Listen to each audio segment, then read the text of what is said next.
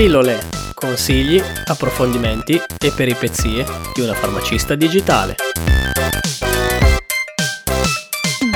Ciao a tutti e benvenuti in questa nuova puntata di Pillole. Oggi parleremo di un tema centrale del mondo della farmacia, ovvero le preparazioni galeniche. Per farlo nel migliore dei modi abbiamo invitato qualcuno che fa quotidianamente nella propria farmacia.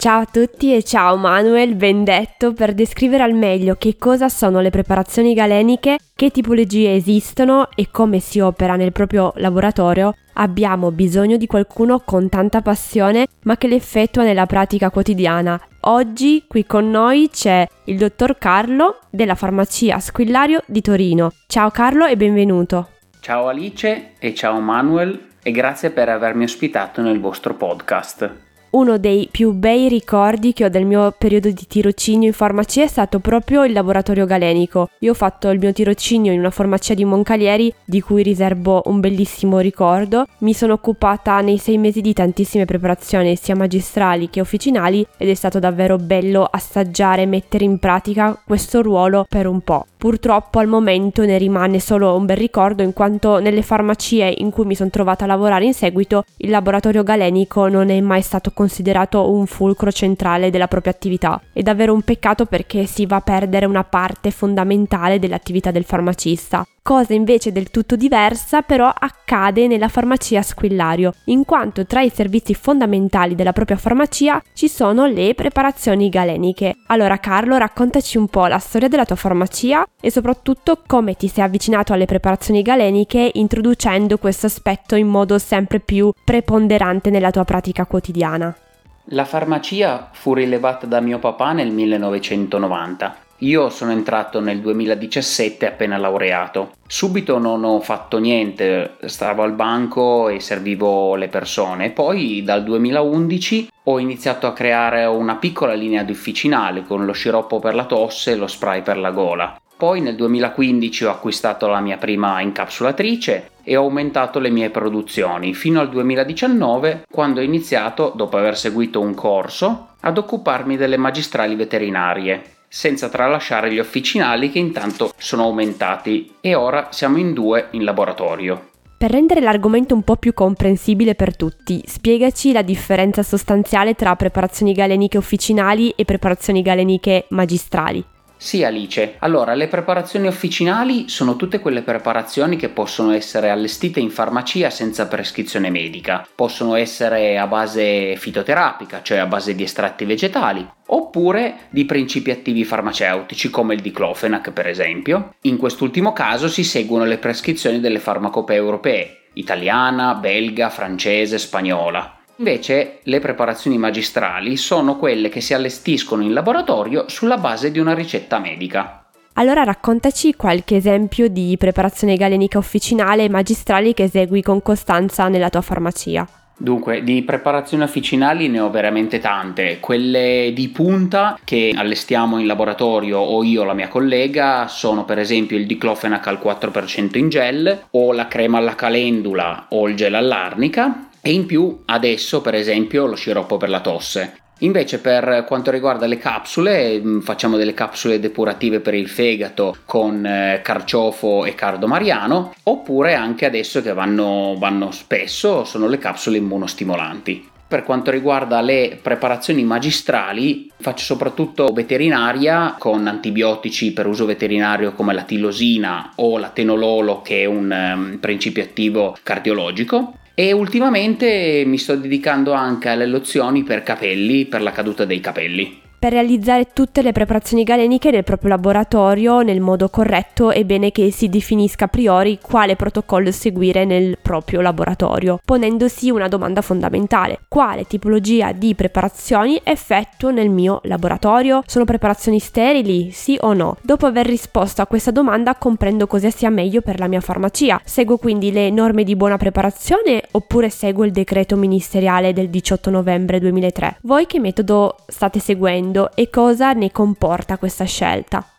Noi Alice in, in, farmacia da un paio di anni a questa parte allestiamo secondo le norme di buona preparazione eh, le NBP integrali, anche per via di due attivi ciclosporina e triostano che devono essere maneggiati sotto K e comunque eh, con le norme di buona preparazione, a differenza del decreto ministeriale, ci si avvicina sempre di più all'industria. Noi abbiamo le linee guida generali per l'allestimento delle preparazioni, eventuali cautele da utilizzare e proprio per le preparazioni più complesse abbiamo proprio un modus operandi. Una volta eseguita la preparazione galenica arriva il momento saliente, ovvero quanto far pagare al proprio cliente. Detto in modo più preciso, il costo della tariffazione della preparazione galenica. Per chi non lo sapesse, il prezzo finale per il cliente non è un prezzo arbitrario, ma prevede una serie di costi ben precisi e un metodo accurato da seguire. Nel 2017 la tariffazione dei medicinali è cambiata. Nelle note del podcast infatti trovate tutti i documenti utili per una tariffazione corretta. Ma che consigli ci puoi dare nell'eseguire la tariffazione nel modo più accurato possibile? Sì Alice, la tariffa nazionale è stata finalmente revisionata, come hai detto giustamente te, nel 2017 e riguarda solo le preparazioni magistrali, cioè quelli con ricetta. Ogni tipologia di preparazione, come capsule compresse, fiale, colliri, unguenti, creme, hanno un suo onorario di base che comprende il costo orario del farmacista, i vari dispositivi di protezione individuale che devono essere usati e un numero di operazioni tecnologiche di base per l'allestimento della preparazione. Per esempio, in una preparazione liquida sono due, la pesata e la miscelazione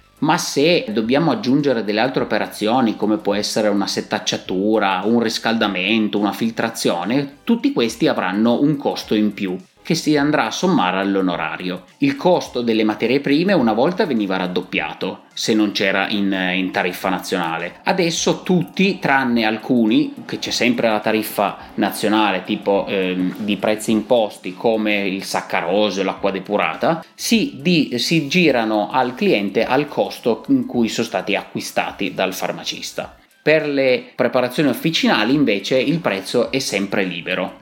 Le tue preparazioni ultimamente sono legate principalmente al mondo pet e veterinario. Quali preparazioni esegui normalmente e soprattutto quanta preparazione e studio c'è dietro, anche semplicemente per renderle appetibili per i nostri amici a quattro zampe? Dunque, in generale sono soprattutto capsule. Non di rado mi capita anche di fare delle paste appetibili, soprattutto per i gatti, perché dargli le capsule è veramente tosto oppure anche di filmare le capsule con un aroma che piace all'animale, che sia il gatto o il cane, per rendere più facile la somministrazione. Ma eh, devo dire che ultimamente i veterinari si stanno mettendo d'impegno a complicarmi le cose perché mi chiedono delle cose sempre più complicate e la cosa mi, mi piace tanto perché vado a ricercare in letteratura, su internet, eh, vari modus operandi, se c'è una, una sorta di letteratura e se c'è una sorta di fatti fattibilità della preparazione. Se proprio non si può fare nulla, alzo le mani oppure cerchiamo con il veterinario eh, una, una via di uscita.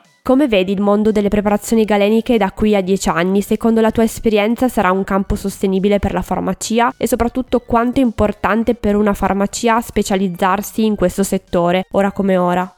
Ma guarda, innanzitutto nella galenica bisogna crederci e soprattutto bisogna fare le cose con metodo e farle bene. Se non si è capaci o comunque non si è in grado per mancanza di strumentazione, eh, bisogna alzare le mani e dire no, guardi, io questo qua non posso farlo per questi motivi qua. Non, non è mai morto nessuno ci si rivolge a magari farmacie che sono molto più avanzate tecnologicamente oppure proprio in farmacia non si riescono ad allestire certe preparazioni. Al contrario, in farmacia secondo me ci sarà sempre bisogno del galenista perché la personalizzazione della terapia è il punto di forza della galenica. Pensiamo solo alle lozioni per capelli, ormai stanno richiedendo dei dosaggi sempre più particolari, sempre più dei metodi particolari, per cui la shelf life della, della lozione o della crema è sempre bassa, per cui all'industria non interessa fare una cosa del genere perché tra la produzione e l'immissione in commercio passano diversi mesi e quindi rischiano di avere un prodotto che appena arriva sul mercato è già scaduto. In ultimo ti posso dire che la galenica è una passione e se uno non ce l'ha non potrà mai far diventare il core business della farmacia. Allora, grazie mille, dottor Carlo, per questa intervista. Grazie per aver portato nel podcast la tua esperienza, la tua competenza e per aver raccontato il dietro alle quinte della farmacia Squillario di Torino. Grazie a te Alice per aver discusso con me di Galenica e una buona giornata a tutti. Ringraziamo nuovamente il dottor Carlo Squillario per il suo intervento. Se vi è piaciuta questa puntata iscrivetevi a questo podcast. Per farlo trovate tutte le informazioni sul sito web www.pillolepodcast.it e se vi piace questo progetto divulgativo potete sostenerci. Per farlo trovate tutte le informazioni sul sito web www.alicefarmacist.it slash sostienici. Di nuovo un saluto a tutti e alla prossima puntata. Ciao. Ciao.